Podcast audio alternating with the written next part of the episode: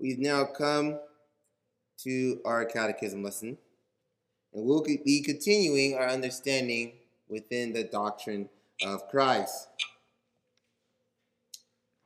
Now, we've come to that aspect which is the estate of his humiliation. Man, words. Such a tight tonguer.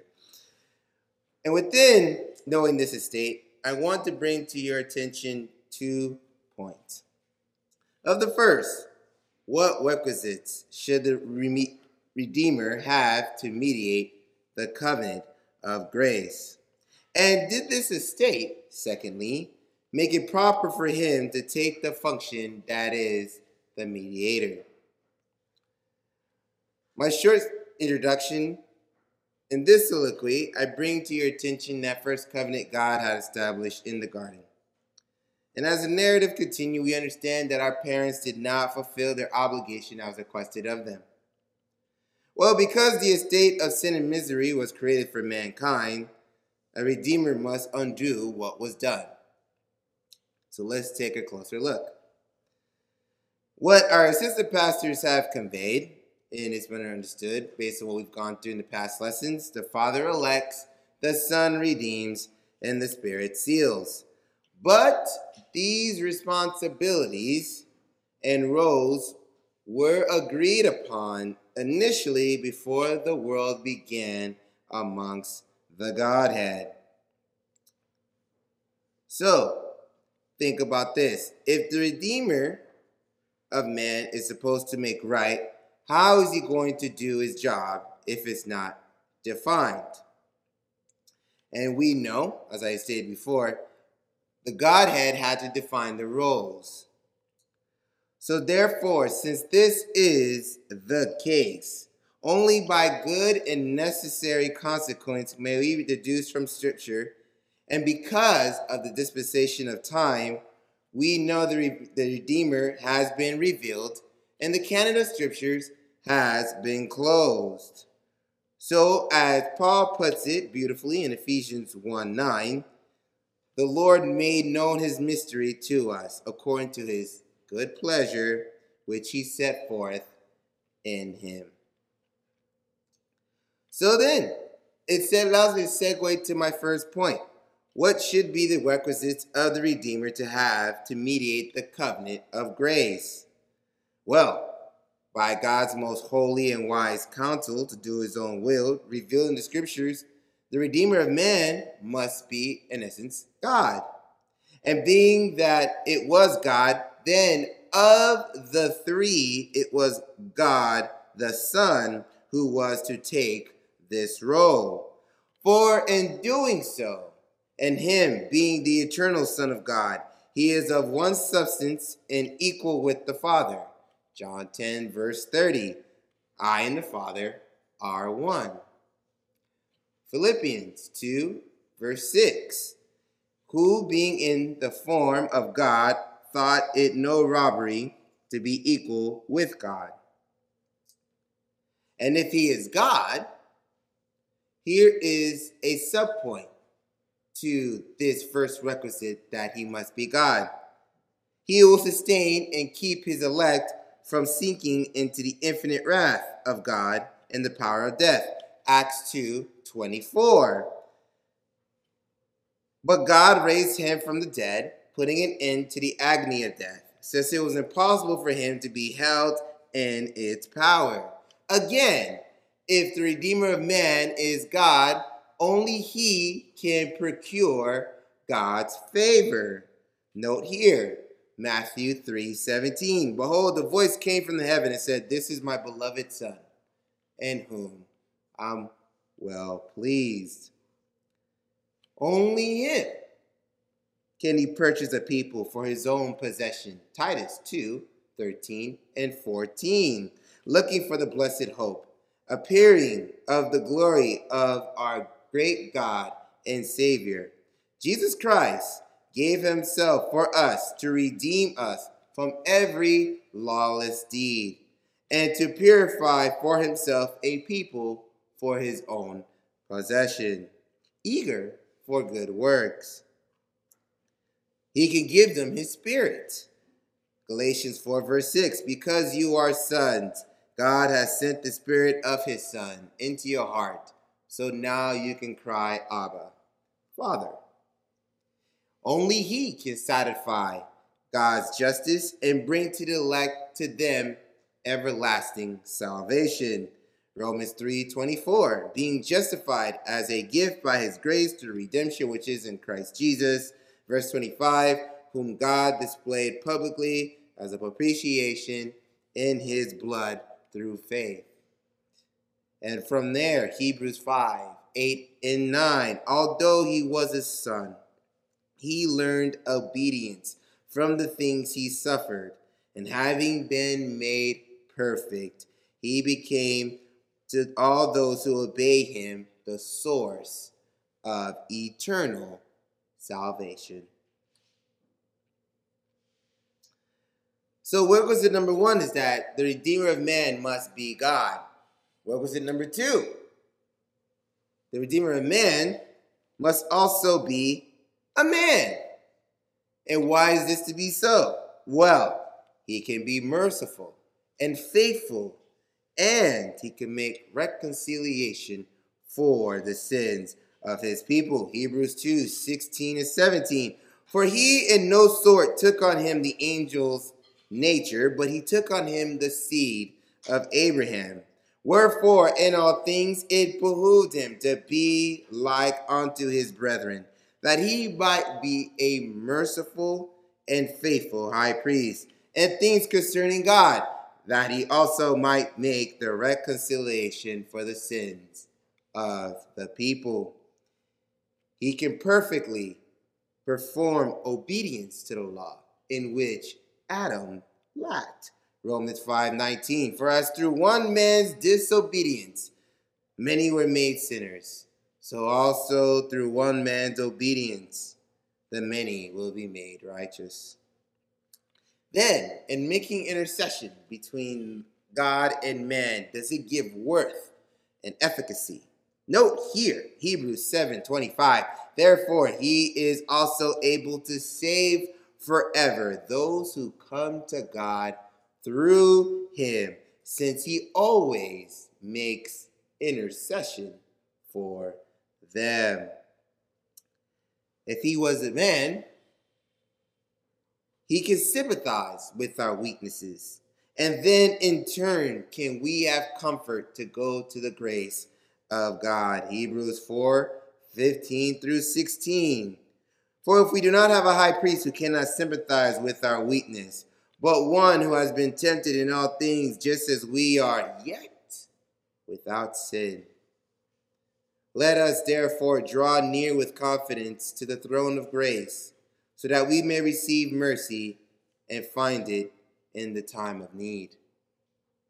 Again, by him can we be adopted as sons. Galatians 4:5, so that he might redeem those who are under the law, that we might receive adoption as sons. So, requisite one, the Redeemer must be God. Requisite two, the Redeemer must be a man. What is also needed? Well, his name should also take precedence. His name should also have meaning and reverence. Therefore, requisite three, consider this, his name shall be holy. Philippians 2:9, for this reason also God highly exalted him and bestowed on him the name which is above all names. The name must have meaning to show that hypostatic union between the Godhead and the manhood, as to anoint him above all measure and to have him set apart above all men, so that he is fully furnished with all eternity, authority and ability. Matthew 1:21-23. She will bear a son, and she shall call his name Jesus, for he will save his people from their sins. And they shall call his name Emmanuel, which is translated, God is with us. Again, Philippians 2, 10 and 11. So that the name of Jesus, every knee will bow, and of those who are in heaven, and of those who are on earth, and those under the earth, and every tongue will confess that Jesus Christ is Lord, to the glory of God the Father. So we notice how his humiliation makes it proper for him to take the function as a mediator. But now, because given all those requisites, did it make it right? How did he exemplify himself and showing that now that we knew the foundation and the basis by which he is to redeem man, how does that now get played in time and space? The question is, how did Jesus Christ, in this first piece, become a man, right? For he is the Son of God. And this is where I want you to take your attention to, because in his humiliation, we're going to exemplify it in his birth, we're going to exemplify it in his life, and we're going to exemplify it in his death. For in his birth, Jesus Christ, the Son of God, as you've heard before, emptied himself by taking the form of a bondservant and being born in the likeness of men, and yet without sin. A body was prepared for him with a reasonable soul. It was conceived by the power of God, the Holy Ghost, in the womb of the Virgin Mary, so that in the fullness of time, to become the Son of Man. Note here, even the estate of which his parents took was considered, for he was made from a woman of a low estate, and to be born of her, because she carried diverse circumstances of more than the ordinary. What does it mean? She wasn't famous. She wasn't rich. She wasn't esteemed. She didn't have any some sort of notoriety. Well, I mean, nowadays, if you talk to a Roman Catholic, they want to make her co-redemptress. But that's a different story for a different day. I bring your attention to Luke 2, verse 7. And she gave birth to her firstborn son. And she wrapped him in clothes and laid him in a manger, because there was no room in the inn for them. And the scripture even goes further, as Paul shows why this was purpose concerning him. 2 Corinthians 8, verse 9. For you know the grace of our Lord Jesus Christ, that though he was rich, yet for your sake he became poor, so that you, through his poverty, may become rich. How did the Christ exemplify himself in his life? And this, again, I'll even bring it to you in this question. By good and necessary consequence, can you ask, how did Jesus Christ, again, being the Son of God, now becoming man, conduct himself? Well, again, he took himself a true body without sin and a reasonable soul. So, as he cohabited with mankind here on earth, Christ humbled himself in this life by subjecting himself to the law, which he perfectly fulfilled. Matthew 5:17. Think not that I have come to destroy the law or the prophets. I have not come to destroy them, but to fulfill them. Christ further humbled himself in this life by conflicting with the indignities of the world, the temptations of Satan, and the infirmities in his flesh. Hebrews 2:18. For since he himself was tempted in that which he has suffered, he is able to come to the aid of those who are tempted. But now note this. In humbling himself in this life, he endured the most grievous torments immediately to his soul and the most painful sufferings to his body. Do you remember the Garden of Gethsemane? Matthew 26:38. My soul is deeply grieved to the point of death. Remain here and keep watch with me. Oh, but how about this? Matthew 26, 67 and 68.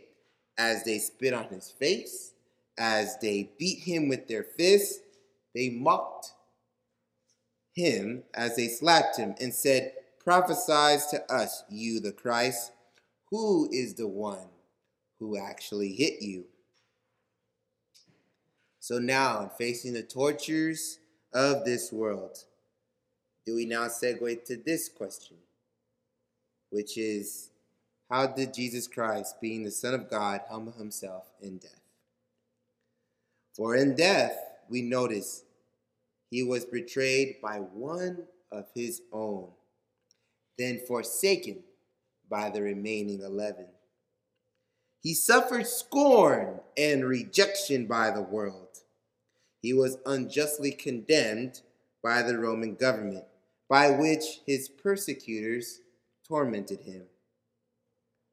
He further showed his conflict with death by battling with the powers of darkness, for he felt and he bore the weight of God's wrath as he laid his life as an offering for sin and enduring the painful, shameful, and cursed death on the cross. Because remember, note the presence that he feels in agony. Luke 22, 44. And in being in agony, he was praying very fervently, and his sweat became like drops of blood falling to the ground, to the point when he was hanging on the cross. In Matthew 27, 46, he states, and I quote, my God, why have you forsaken me?"